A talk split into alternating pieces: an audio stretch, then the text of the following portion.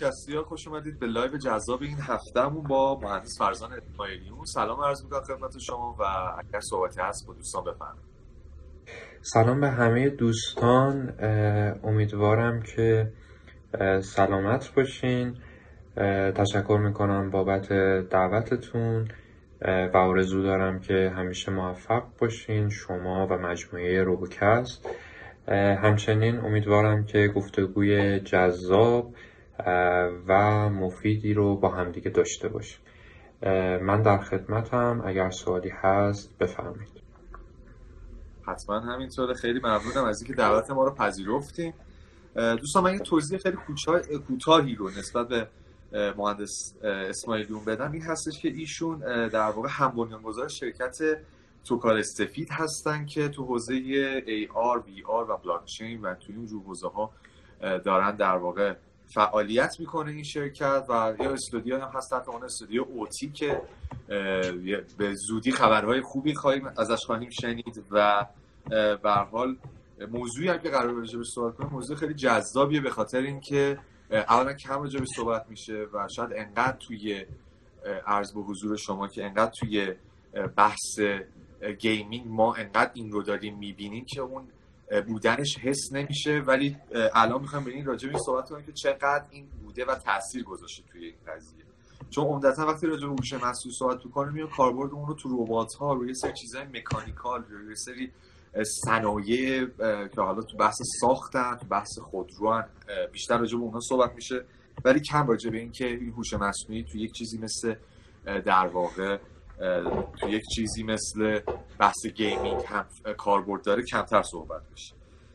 در کل خیلی ممنون که دعوت ما رو پذیرفتید و امیدوارم که live خیلی خوبی داشته باشیم و حتما اطلاعات مفیدی از شما در واقع یاد خواهیم گرفت. بحثی که وجود داره این هستش که خب همونطور که صحبت شده بود ما می‌خوایم که راجع به هوش مصنوعی در بحث بازی سازی صحبت کنیم. و الان سوال اصلی هم این هستش. این هوش مصنوعی در صنعت بازیسازی چه جایگاهی داره؟ چه کاربردی داره اگه میشه برام توضیح بدید بله سوال خوبی پرسیدید. ممنونم واقعا.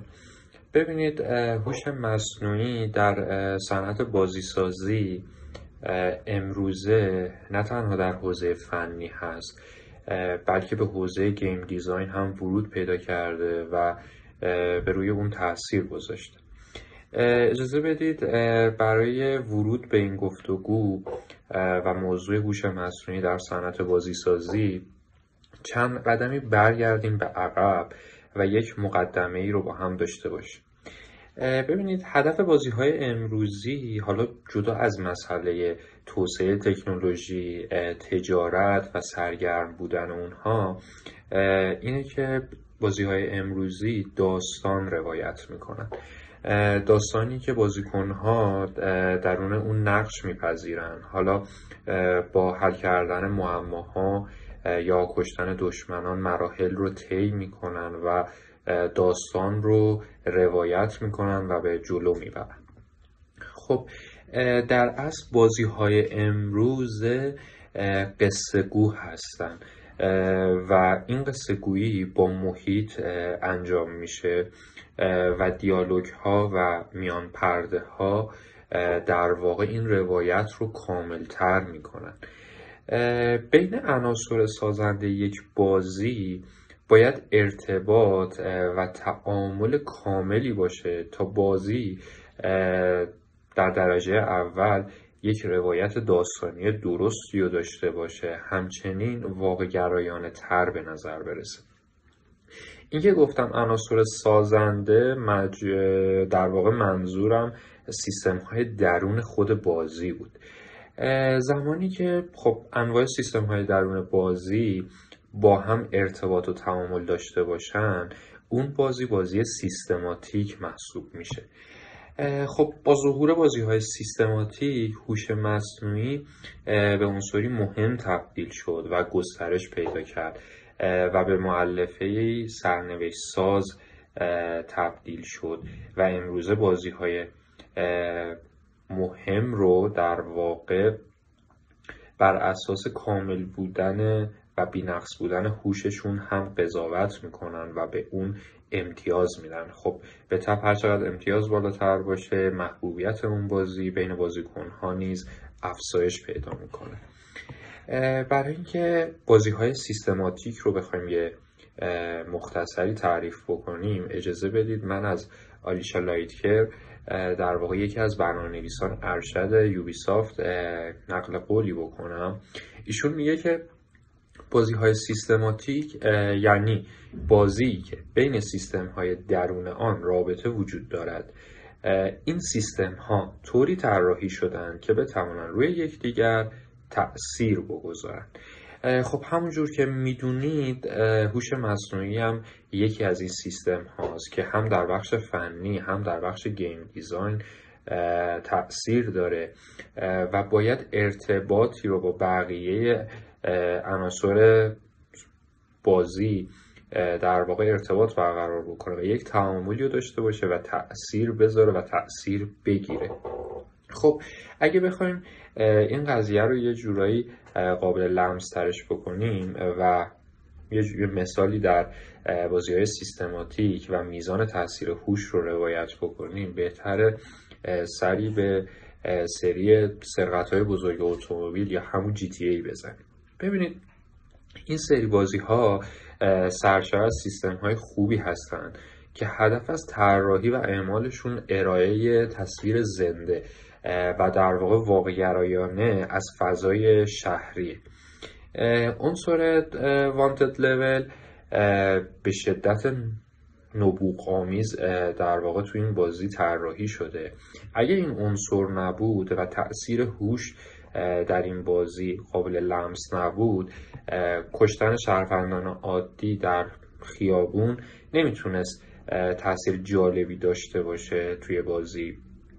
وقتی که شما به قتل و کشتار روی میارین تو این بازی NPC ها یا در واقع non-player character ها character هایی که اراده ای ما روشون نداریم و هوش مصنوعی اونها رو کنترل می‌کنه در واقع توجهش به شما جلب میشه. حالا این NPC می‌تونه یک شهروند عادی تو این بازی باشه یا می‌تونه پلیس باشه. اگه شهروند باشه خب تخلف شما رو گزارش می‌کنه و سریعا پلیس وارد درگیری و تعقیب شما روی میاره. یا اگه خود پلیس باشه که مستقیما. سیستم های این چنینی تو این بازی خب باعث شده که یه حس زنده بودن و واقعگرایانه ای رو به بازیکن القا بکنه و اون رو تقویت بکنه. در صورتی که اگه شما معمولیت های اصلی این بازی رو تحلیل بکنید به شدت خطی و بسته است. یعنی اینکه اگه شما یه, یه مقدار از دستورالعملی که حالا سازنده ها در واقع برنامه ریزی کردن خارج بشین شما بازنده محسوب میشین. و در واقع این هوشه که میاد این معمولیت های اصلی رو که خیلی خطی و بسته هستن رو یه مقدار بهشون جذابیت میده. به نظر من برای درک درستتر هوش مصنوعی در حوزه صنعت بازیسازی باید بیایم توسعه این تکنولوژی رو مورد بررسی قرار بدیم. یعنی قبل از بازی های سیستماتیک شروع بکنیم و جلو بیایم و در واقع اونها رو تحلیل بکنیم. به خاطر همین من برمیگردم به تابستان 1978 فضایی ها به ژاپن حمله کردند. این حمله در قالب یه بازی جدید اتفاق افتاد. بازی که شرکت تایتو اون رو ساخت و در دستگاه arcade در سراسر ژاپن اون رو منتشر کرد. این بازی اسمش مهاجمان فضا بود. در این بازی اگه بخوام یه توضیح مختصری راجع به خود بازی بگم یه لشکر مخوفی از سربازهای بیگانه با رعایت آرایش نظامی از بالای صفحه به سمت پایین سرازیر میشن. و بازیکن در نقش یک سرباز تک و تنها از پشت سنگرهایی که به مرور تخریب میشه به بیگانه هایی که به سمتش میان لیزر شلیک می‌کنه. خب بازی در ظاهر خیلی ساده است اما خب عمق استراتژیک خیلی بزرگ و قافلگیر کننده ای داره مهاجمان فضا می‌تونم بگم جز اولین بازی هایی بود که دشمن به سمت شما شلیک می‌کرد. بنابراین علاوه بر حمله باید در برابر حملات بیگانه ها هم شما واکنش نشون می‌دادید. حالا به سمت چپ یا به سمت راست می‌رفتین و از شلیکشون جا خالی می‌دادید مهاجمان فضا در واقع بازیه که بسیاری از کلیشه های صنعت video game برای اولین بار در اون مطرح شد. خب همونطور که شاید دوستان در جریان باشن مهاجمان فضا رو نیشیکادو یکی از مهندسین تایتو طراحی کرد. نیشیکادو خودش اومد با استفاده از ریز پردازنده هایی که اون زمان از آمریکا اومده بود ژاپن arcade بازی رو طراحی کرد. اما خب طولی نکشید که پی برد که تکنولوژی حاضر برای تصویر کشیدن یک لشکر بیگانه با سرعت مورد نظرش کافی نبوده. برای همین در ابتدا اون بیگانه ها در واقع با سرعت خیلی کمی به سمت پایین صفحه میخزیدند.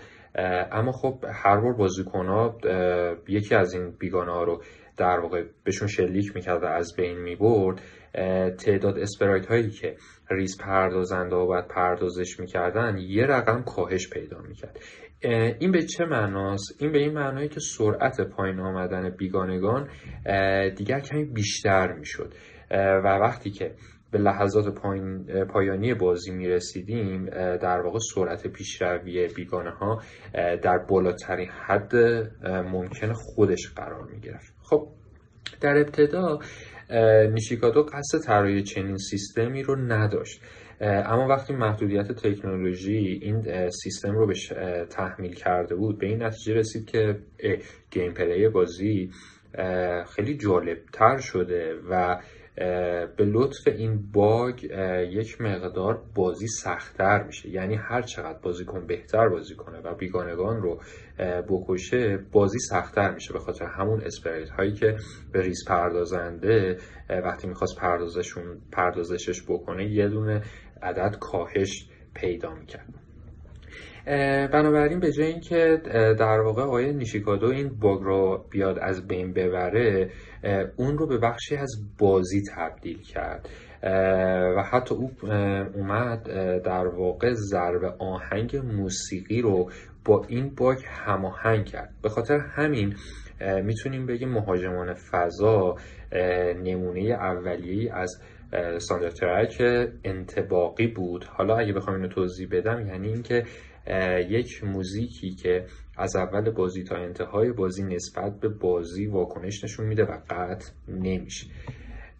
خب این باگ تونست یه تعاملی با بازیکن داشته باشه و هر چقدر بازیکن مهارتش بالاتر بود خب این سختیه بیشتر می‌شد.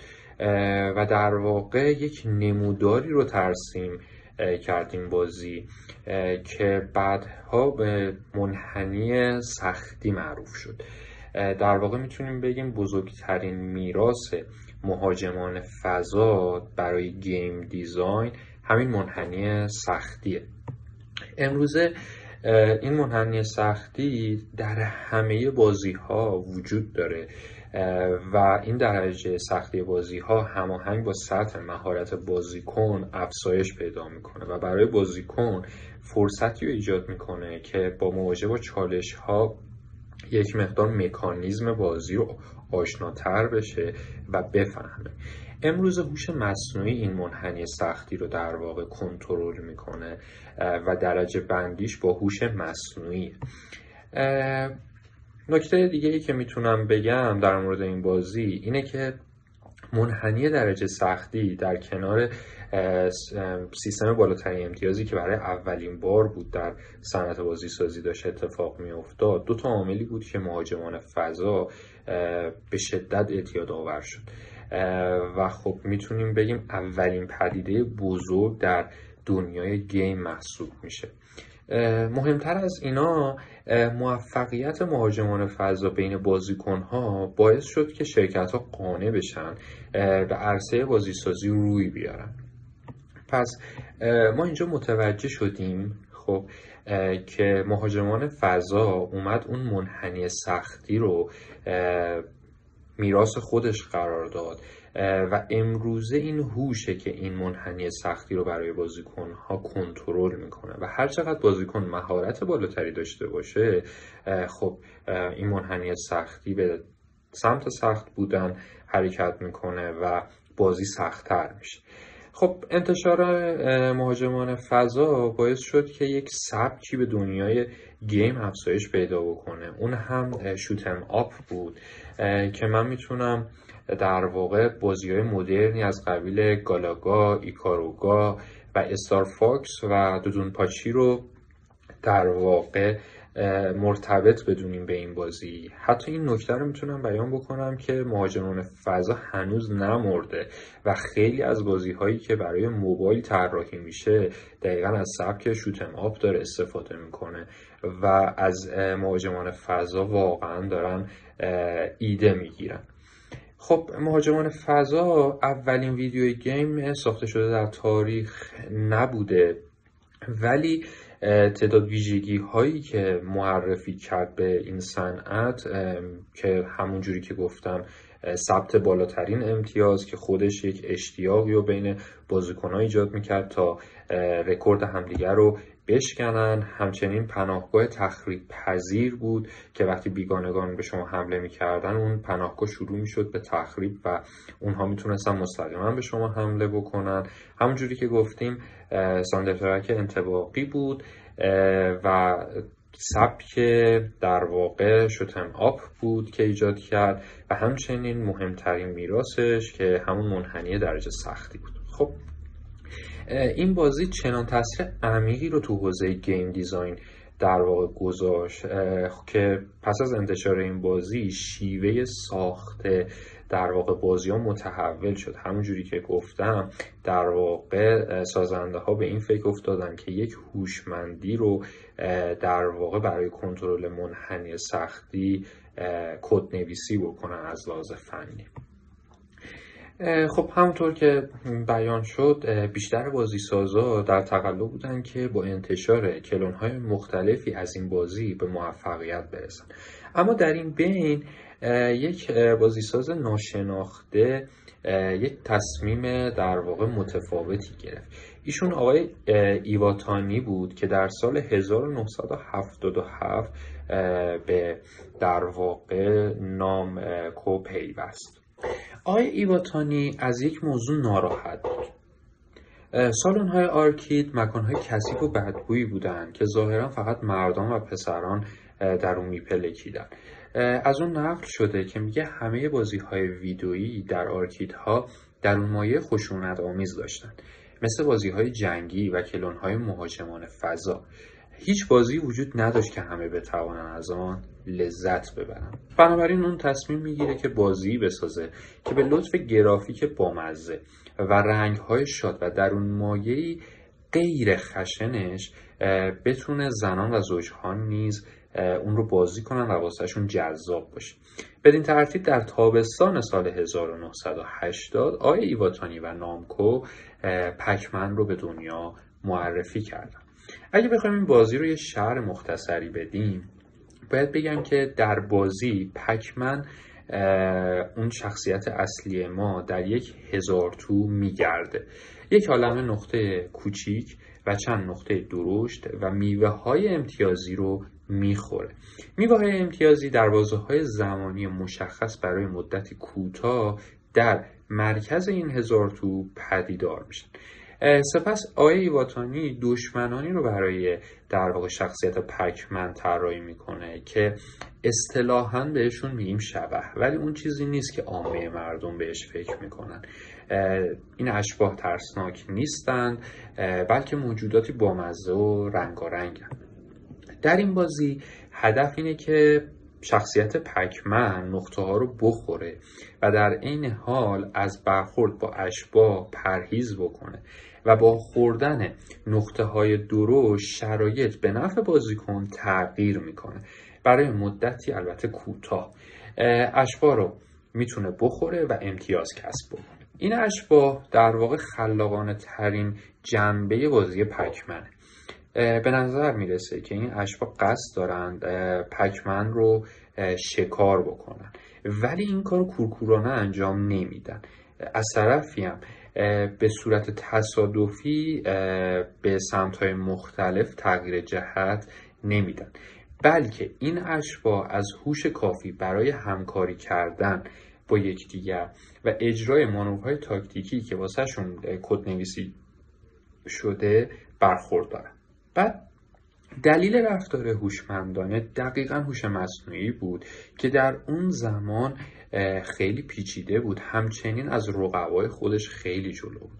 مثلا همونطوری که در مورد مهاجمان فضا صحبت کردیم اون یک هوش بسیار ساده ای داشت که اتفاقا بر اساس یه باگ اتفاق افتاده بود.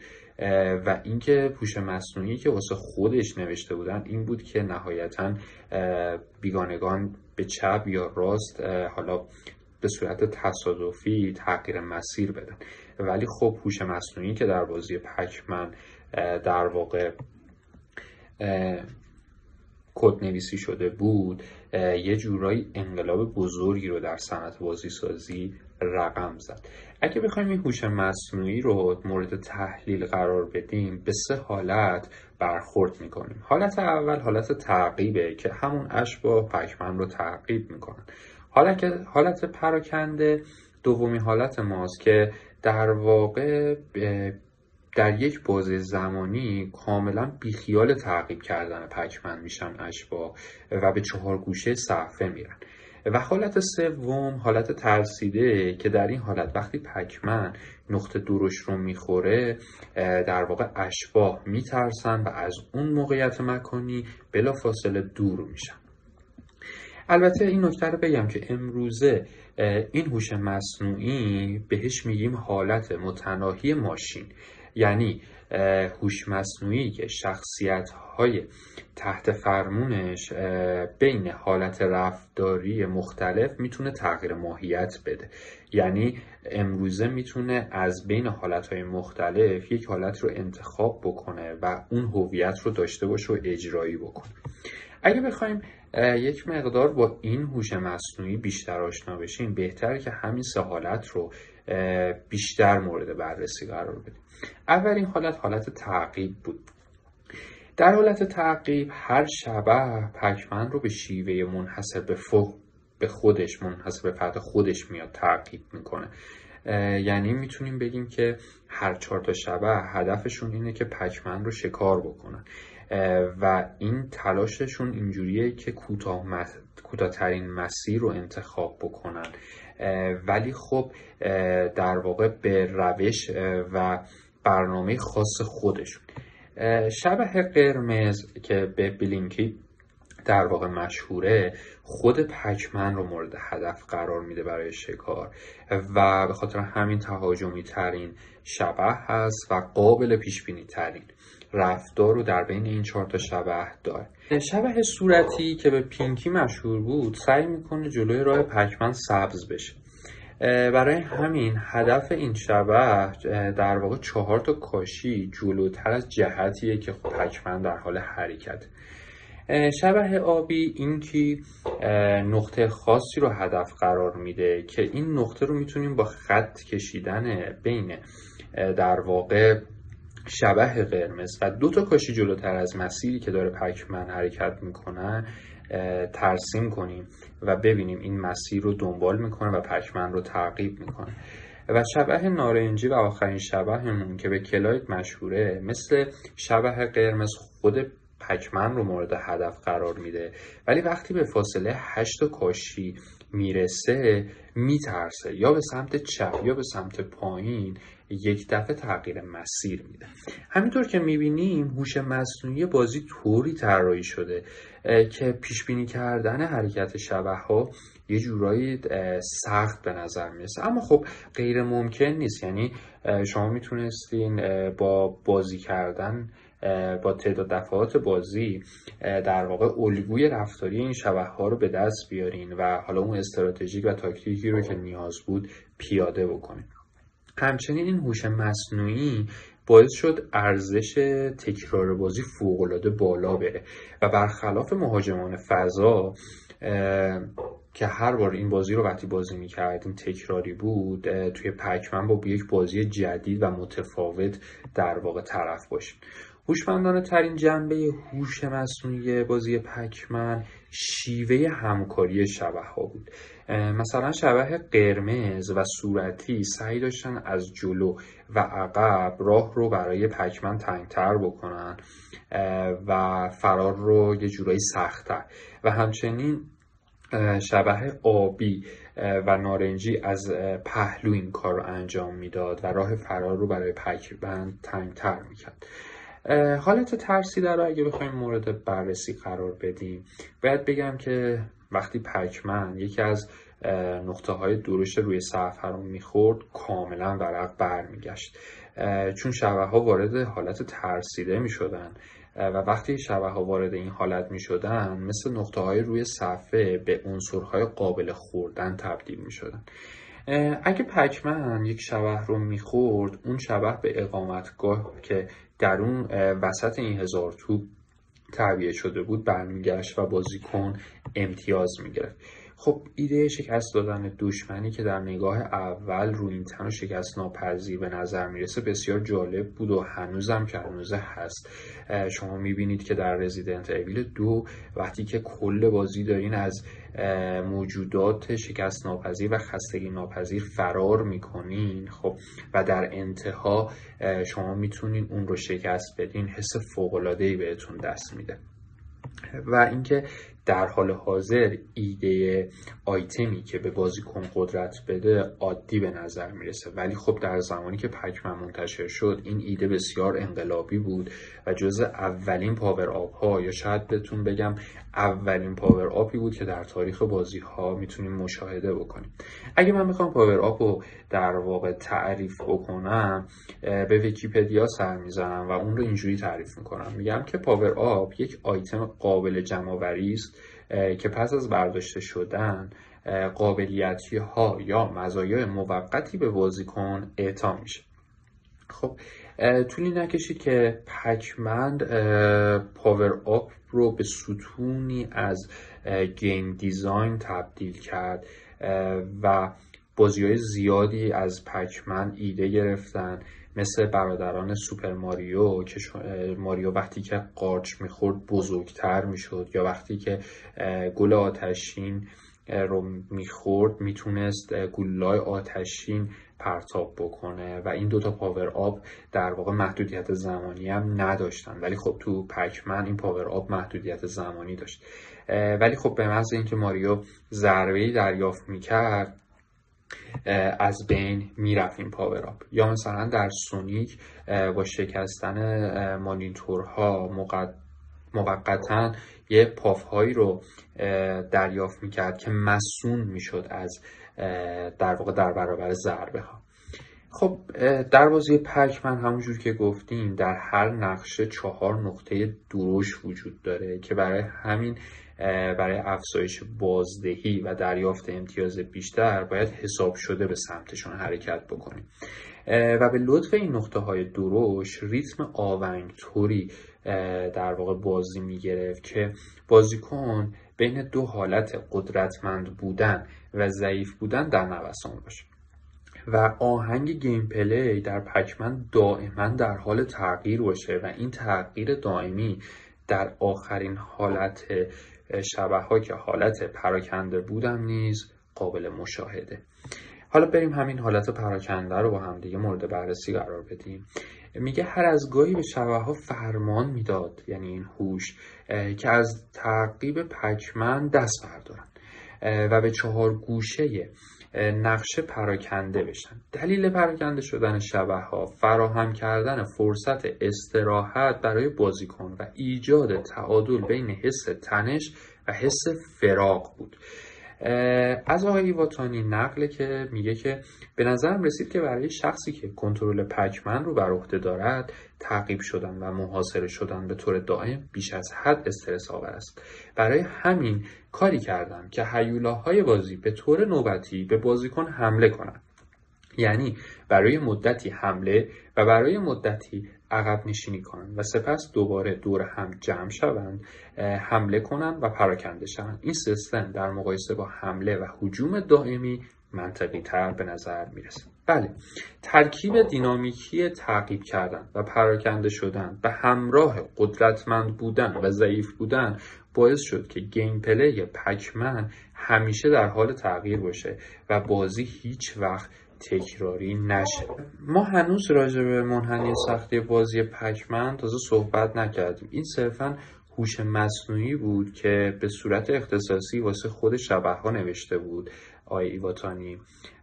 و همکنون موقع این رسیده که راجبه در واقع درجه سختی بازی پکمن صحبت بکنیم. همونطور که در واقع در مهاجمان فضا منحنی سختی یا درجه سختی رو تعریف کردیم پکمن هم مثل مهاجمان فضا درجه سختی داره. که هر چقدر شما مراحل رو طی می‌کنین این درجه سختی افزایش پیدا می‌کنه. مثلا پس از خوردن تعداد مشخصی نقطه کوچک سرعت شبه قرمز افزایش پیدا می‌کنه. و زمانی که 20 تا نقطه کوچیک باقی میمونه دیگه شبه قرمز وارد حالت پراکنده نمیشه بلکه دائما شما رو تعقیب می‌کنه. بقیه دشمنانم به همین ترتیب هر چقدر که مراحل بالاتر میره میزان پراکندگی این شبه ها کمتر میشه. مثلا در مرحله اول 7 ثانیه است مرحله سوم و چهارم 5 ثانیه و از دفعه پنجم به بعد بیوقفه پکمن رو دنبال می‌کنن. خب در پکمن هم مثل مهاجمان فضا هر مرحله چالش برانگیز بود. نسبت به مرحله قبلی و هر چقدر شما جلوتر می‌رفتین دوره های ترسیدن شبه ها کوداتر می‌شد اون پراکندگیشون میزان زمانیشون کمتر می‌شد و همچنین سرعت حرکت خود پکمن هم افزایش پیدا می‌کرد. همونطور که می‌دونیم وقتی که سرعت حرکت پکمن افزایش پیدا می‌کنه کنترل کردنش سخت می‌شد و این منحنی سختی بازی پکمن بود. خب ایده انقلابی بعدی که پکمن به عرصه بازی های در واقع ویدیویی ارائه داد اون هم میان پرده بود. انیمیشن های بامزه پکمن می‌تونم بگم جزء اولین نمونه های فیلم های غیر تعاملی بود که وسط gameplay نمایش داده می‌شد و می‌تونیم اونها رو در واقع میان پرده های سینماتیک امروز بدونیم. که تو بسیاری از بازی ها مشاهده می‌کنیم از ردد دو تا جی تی ای و و و و. و این اتفاق برای اولین بار در پکمن رقم خورد. خب از, از بعضی از لحاظم می‌تونیم استدلال بکنیم که میراث بعدی بازی پکمن شخصیت خود پکمن بود. در واقع شخصیت رو یعنی هویت رو به دنیای ویدیو گیم معرفی کرد آقای ایواتانی. پیش از پکمن بازیکن ها در نقش سفینه ها ماشین ها یا اجسام هندسی یا انسان های بی هویت و بینام نشون بازی می‌کردن. اما در پکمن شخصیت اصلی موجودی بود که اسم داشت چهره داشت و هویت داشت. یه نکته خیلی خندهداری هم این وسط بگم. میگه که این بازی در مورد انتشار پاکمن در واقع نام داشت. و وقتی این اومدن توی آمریکا منتشر بکنن برای اینکه بچه های بازیگوش اون پی رو به اف تبدیل نکنن تبدیل شد به پکمن پکمن پس از انتشار به یک پدیده جهانی تبدیل شد. و یکی از نمادهای شخصیت های تاریخ گیم بدل گشت. جای این بازی تو تالار مشاهیر بازی های ویدیویی هست و تمام بزرگان در استدیوهای بزرگ دنیا همیشه بازی پکمن رو در واقع خواست می‌دونن و همیشه توی مثال هاشون استفاده می‌کنن. من سعی داشتم که در واقع تاثیر هوش توی گیم دیزاین رو در واقع بیان بکنم و دو تا از بازیهایی که هویت دادن به بازی های ویدیویی رو تحلیل بکنیم و یک مقدار هوش مصنوعی بکار رفته در این بازی ها رو بررسی بکنیم. میراث مهاجمان فضا منحنی درجه سختی بود. و خب پکمن هم مثل مهاجمان فضا درجه سختی داره و در طول مرحله افزایش پیدا می‌کنه. برای مثال پس از خوردن چند تا نقطه مشخص شبه قرمز دیگه به حالت پراکنده نمیره و دائما شما رو تعقیب می‌کنه. و همچنین سرعتش افزایش پیدا می‌کنه. و اگر 20 نقطه باقی مونده باشه در اصل میاد اون حالت پراکنده رو کاملا حذف می‌کنه و دائما شما رو تعقیب می‌کنه و یک مقدار نزدیکتر نسبت به قبل حرکت می‌کنه. و راه فرار رو برای پکمن خیلی در واقع تنگ می‌کنه. بقیه اشباه هم به همین صورت به حالت پراکنده که میرن طول مدتی که درونش هستن کاهش پیدا می‌کنه. مثلا برای بار اول 7 ثانیه است وقتی دوم سوم میره 5 ثانیه و وقتی از 5 به بعد میشه بیوقفه دیگه به تعقیب ادامه میده.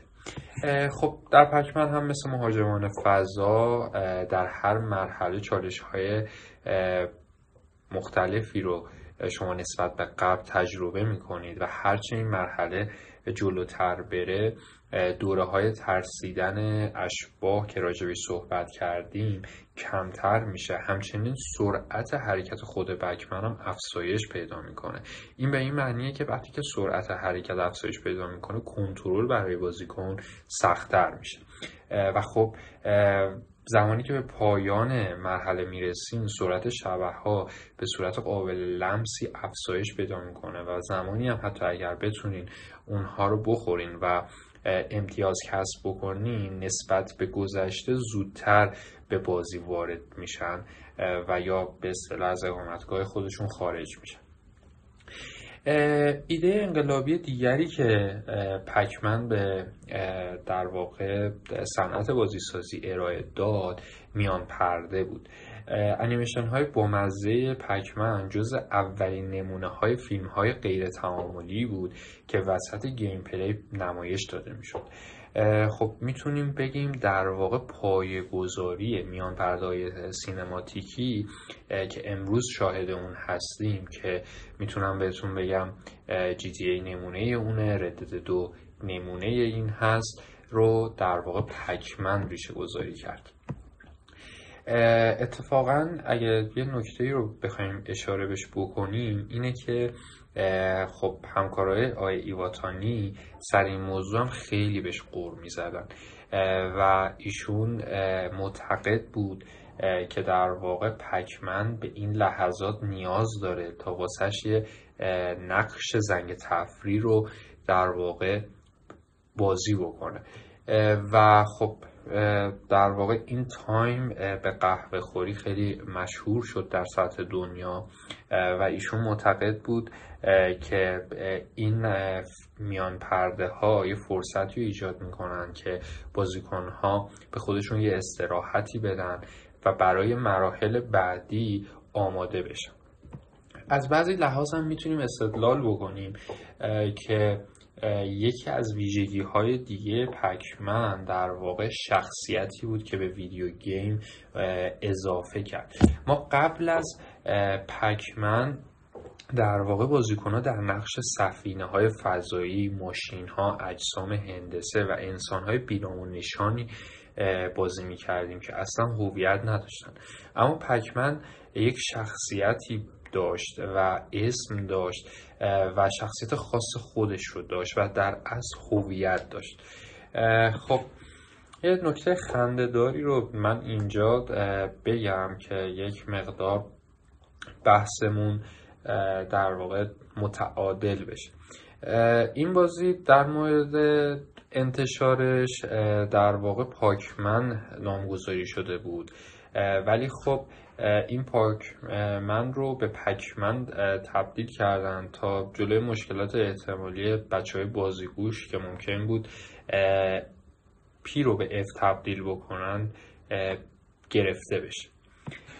خب پکمن پس از انتشار به یکی از پدیده های جهانی تبدیل شد که همین الهانم خیلی از بزرگان راجع به اون صحبت می‌کنن. خیلی از استودیوهای بازی اون رو در واقع نقطه شروعی برای رسیدن به بازی های امروزی می‌دونن. و پکمن از بارزترین و نمادی ترین شخصیت های دنیای گیمه و جای این بازی در تالار مشاهیر حفظ شده است. من در واقع سعی کردم با بیان این در واقع موضوعات شکلگیری منحنی سختی و هوش مصنوعی رو در روایت داستان بررسی کنم. و دو تا بازی که واقعا انقلاب کردن در این حوزه رو مورد تحلیل قرار بدم. خیلی از دوستان در واقع این بازی ها رو نمی‌شناسن و صرفا بازی های دهه های اخیر رو بیشتر در واقع می‌شناسن. ولی خب فلسفه این بازی های امروزی که ما داریم می‌بینیم تقریبا اکثرشون به این دو بازی برمیگرده و بازی های دیگه. خب تاثیر هوش مصنوعی رو متوجه شدیم ولی خب یک سوالی که الان مطرح میشه اینه که خب تو بازی امروزی آیا این هوشی که داریم میگیم کامل باشه بی نقص باشه و در اصطلاح هوش خوب چیه دقیقا؟ هوش مصنوعی خوب صرفا به طراحی NPC یا دشمنی نمی‌پردازه که چطور بلد باشه بازیکن رو بکشه و محدود بکنه. هوش مصنوعی خوب به بازیکن اجازه تقلب میده ولی نه طوری که بازیکن در واقع خودش متوجه تقلب بشه. اگه بخوام یه مثال بزنم در سری آنچارتد در واقع وقتی که شما در پشت یه سنگر پناه می‌گیرین و اگر سرتون رو از این سنگر بیارین بیرون برای مدت چند ثانیه در برابر آسیب مسون میمونین. و احتمال برخورد گلوله دشمن به شما در واقع صفر درصده. بدین ترتیب فرصتی به شما داده میشه تا چند تا گلوله به سمت دشمن شلیک کنید و در واقع این همون تقلبیه که هوش مصنوعی به شما اجازه میده انجام بدید. یا مثلا در سری بازی های فارکرای برای جلوگیری از سختی بیش از حد بازی خب فقط چند تا دشمن انگوش شما اجازه دارن در آن واحد به شما شلیک کنن. یا اگه بخوام یه مثال دیگه ای بزنم در سری بازی های بتمن آرکام وقتی در حال حرکت کردن در مود شکارچی هستین دشمنان حق ندارن که روی برگردونن. تا به این حالت بتمن بتونه به راحتی پشت سرشون در واقع ظاهر بشه و اونها رو بکشه. خب بازیکن ها طبعا نباید از این چیزها سر در بیارن و متوجه اینها بشن. ولی این فرمان ها در واقع برای بازی ها ضروریه و در واقع یه جورایی اعمالشون منصفانه تر می‌کنه اون درجه سختی بازی رو. و اینجا یه نکته رو من بگم که بازی سازها خیلی به فکر بازیکن ها هستن و اینجوری نیست که بیان هوش مصنوعی رو خیلی سخت بکنن یا این منحنی سختی رو به افزایش بدن. بیشتر به فکر بازیکن ها هستن. حالا این مربوط میشه به بخص در واقع تجارتشون که در مبحث ما در واقع جایگاهی نداره و ازش رد میشه. هوش مصنوعی خوب یکی دیگه از ویژگیهاش در واقع اینه که به بازیکن اطلاع میده که داره به چه چی چیزی فکر می‌کنه. خب این کار رو اغلب با کلیپ های صوتی یا با انیمیشن های چند ثانیه‌ای انجام میدن که حالا این کلیپ های صوتی در واقع به بارک ها مشهور شده.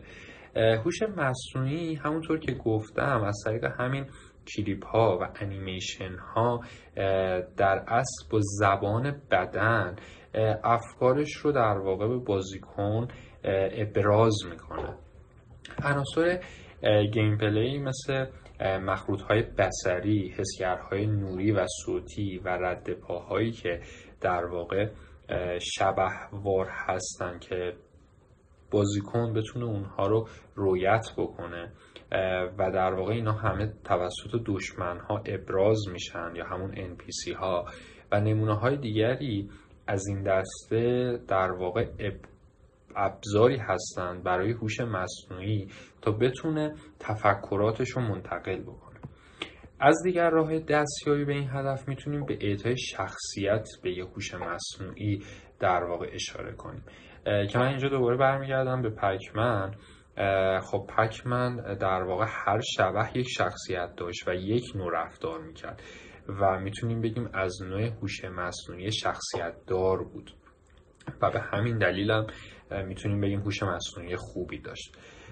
خب بازی ساز پی بردن که عناصر در هوشمند جلوه دادن هوش مصنوعی برای بازیکن نقش موثری رو ایفا می‌کنن. اگه هوش مصنوعی از مهارت‌های تصمیم گیری و ادراکی پیچیده برخوردار باشه مثلا اگه بتونیم تشخیص بده که دری که باز شده خب این رو متوجه بشه و این رو بیاد در قالب اینکه آیا من این در رو باز کردم؟ خب مهارت خودش رو به بازیکن در واقع داره نشون میده با این دیالوگ.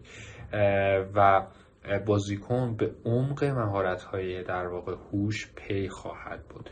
غیر از این بازیکن می‌تونه با استفاده از بازخوردهایی که در واقع هوش مصنوعی داره ایجاد می‌کنه قصد و اهدافش رو بیان بکنه و بازیکن بر اساس اون بیاد طراحی بکنه و برنامه ریزی بکنه که چجوری در واقع در مقابل NPC ها رفتار بکنه. یکی از علمان های هوش مصنوعی خوب در واقع اینه که قابل پیش بینی باشه. در سال 2004 کیس بوجر رئیس ارشد بخش فناوری هیلو میگه که هدف ما طراحی هوش مصنوعی غیر قابل پیش بینی نیست. هدف طراحی هوش مصنوعی است که رفتارش آری از تناقض باشه و در صورت سر زدن کنشی خاص از بازیکن واکنشی متناسب با آن انجام داد خب این سیستم امروزه به نام نیت محورانگی به بازی ها اضافه شده و در واقع نیت هوش رو بازیکن کاملا متوجه میشه.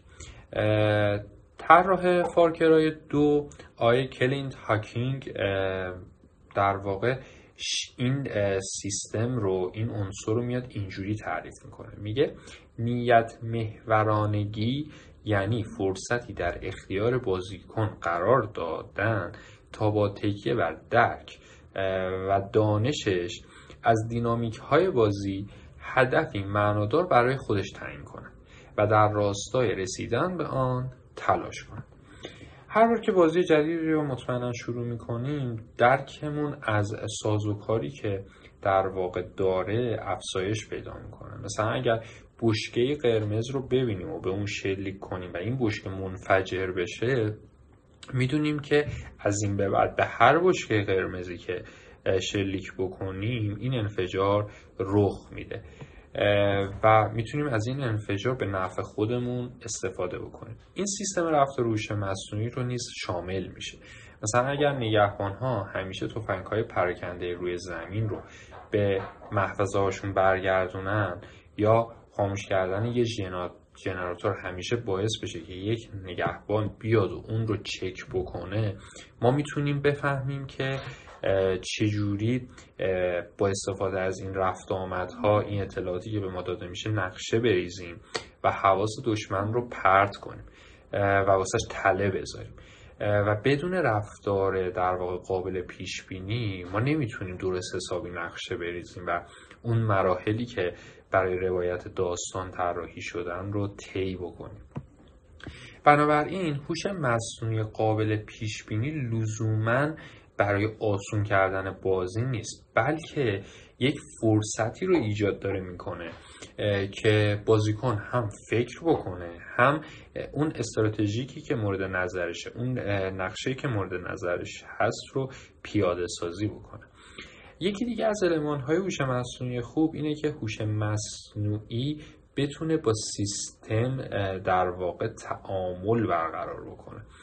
در بازی بایوشاک وقتی یک اسپلایسر رو به مرگ باشه دست از مبارزه دست می‌کشه و به سمت ایستگاه های احیای سلامتی حرکت می‌کنه. چنین رفتاری از هوش مصنوعی در واقع این تصور رو به بازیکن القا می‌کنه که با دشمنی روبروه که به محیط اطرافش آگاهه و برای حفظ و بقای خودش اهمیت قائله.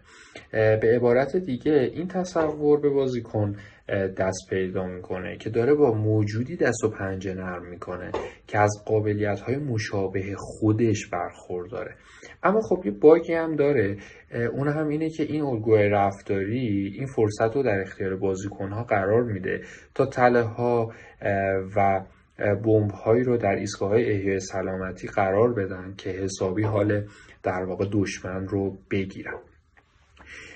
البته خب هر وقت بازی سازا به هوش مصنوعی اجازه دادن که با سیستم بازی تعامل برقرار کنه راه های جذاب و خلاقانه ای در واقع وجود به وجود میاد تا بازیکن بتونه از اونها استفاده بکنه برای در واقع گذراندن مرحله مختلف بازی. یکی دیگه از علمان های هوش مصنوعی خوب اینه که به بازیکن واکنش نشون بده. مثلا در سری بتمن آرکام هر چقدر دشمنان بیشتری رو مخفیانه و بدون سر و صدا از بین ببریم یه وحشت و استراب و استرسی بین این دشمنا در واقع القا میشه و NPC ها دچار استراب میشن. و این یک نمونه ساده ای از واکنش هوش به اعمال در واقع بازی. همچنین هوش مصنوعی می‌تونه با سبک بازی بازی بازیکن در واقع منطبق بشه.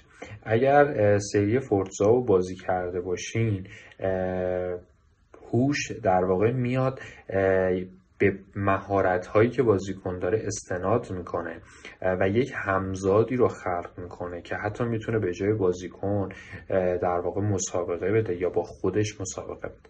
این دو نمونه آخر خب از هوش مصنوعی های خیلی پیچیده استفاده کردن که یادگیری عمیق هم درونش مشاهده میشه و نیاز در واقع به تحلیل داره. و همچنین این دوتا مسئله آخر باعث شده که بازی سازا بیان در واقع کارگردان هوش مصنوعی انتخاب بکنن. و این کارگردان وظیفه داره که این تعامل هوش رو با کاربر که همون بازیکن ها میشن افزایش بدن. و این هم در واقع از موضوع هوش مصنوعی خوب. بسیار عالی. خیلی ممنونم از فرمایش و توضیحات مفصلی که راجع به فلسفه تاریخ حال حاضر و آینده این مسئله توی صنعت gaming کردی. منتها خب به رسم هر برنامه ما از دوستانی که دعوتشون می‌کنیم خواهش می‌کنیم که پیشنهاد یا انتقادی نسبت به مجموعه ما دانشگاه ها بحث حالا خود اون صنعتی که باش درگیرن افرادی که باشون درگیرن تیمشون اینا هستش بگن که برای دوستان هم یک مسئله باشه که در واقع تحمل کنن خیلی ممنونم واقعا از مجموعه روبوکست که به این موضوع اهمیت داد و پیگیر بود.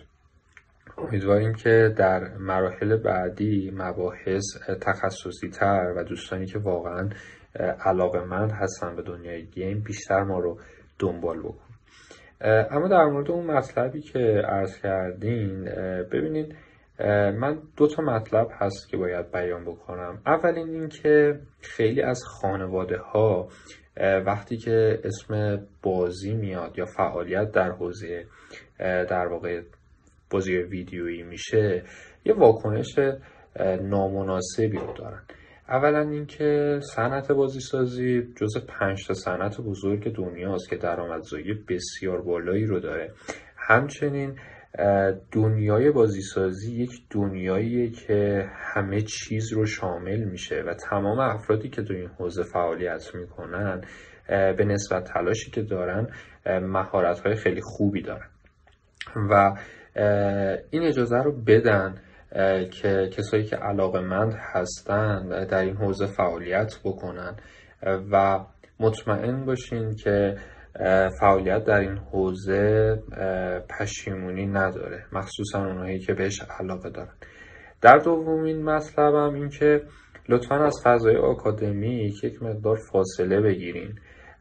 دانشگاه ها متاسفانه کتاب ها رو درون مغز ما فرو می‌کنن و ما به دنیا نیومدیم که کتاب ها رو وارد مغزمون بکنیم. ما به دنیا اومدیم که بر اساس استعدادی که داریم علاقه ای که داریم مسیر زندگیمون رو انتخاب بکنیم و حرکت بکنیم. و فضای آکادمیک در واقع آدم ها رو به نظر من میشکنه. به نظر من مهارت کسب کردن و عملی کار کردن و تست کردن ساختن و خراب کردنه که در واقع آدم ها رو می‌سازه.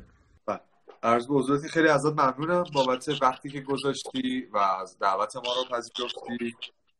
توضیحات مختلف بود راجع مسائل مختلف و من استفاده می‌کنم که دوستانی که توی live ما حضور داشتن یا بعدا قراره که live ببینن خیلی اطلاعات کسب کنن از در واقع تاریخچه این مسئله و کاربرداش بحث پیشنهادات مطرح کردی هر جفتش قابل تحمل پیشنهاد اولش هم بحث خانواده ها و اثرگذاریش هست. خب این صنعت یک صنعتیه که شما داری یک فضای مجازی رو خلق می‌کنید و یک دنیا داره خلق میشه. پس طبیعتا به خیلی از مهارت ها خیلی علوم احتیاج داره. موسیقی گرفته احتیاج داره این صنعت تا خیلی مسائل رفته تر همونطوری که در صنعت در دنیای واقعی خودمون هم احتیاج این راجع پیشنهاد اولت خیلی خوب بود و راجع پیشنهاد دوم ما همیشه گفتیم به دوستان که این بحث رو فقط یک بحث آکادمی نبینن و سعی کنن از دانشگاه های مثل دانشگاه یوتیوب استفاده کنن. خیلی چیزا رو خودشون برن دنبالشون. من نباید رشته رو حتما شما حالا الان حالا بحث ارشد متفاوته ولی مثلا تو لیسانس این کار رو یعنی رشته شما این نبود. ولی خب علاقه مندی شما بوده و رفتی سمت علاقه مندیات و خود دنبال کردی مطلب خوندی مقاله خوندی و به این جایگاه رسیدی. خیلی متشکرم ازت و ممنون از مطالب مفیدی که به ما یاد دادی و خود خدافزی می‌کنم بود باز هم تشکر می‌کنم بابت دعوتتون و امیدوارم که این گفتگو مفید بوده باشه و ما سعی کردیم یک تاریخچه ای و نوع تاثیرگذاری هوش رو مورد تحلیل قرار بدیم. اگر کم و کسری بود من عذرخواهی می‌کنم. خدا بدون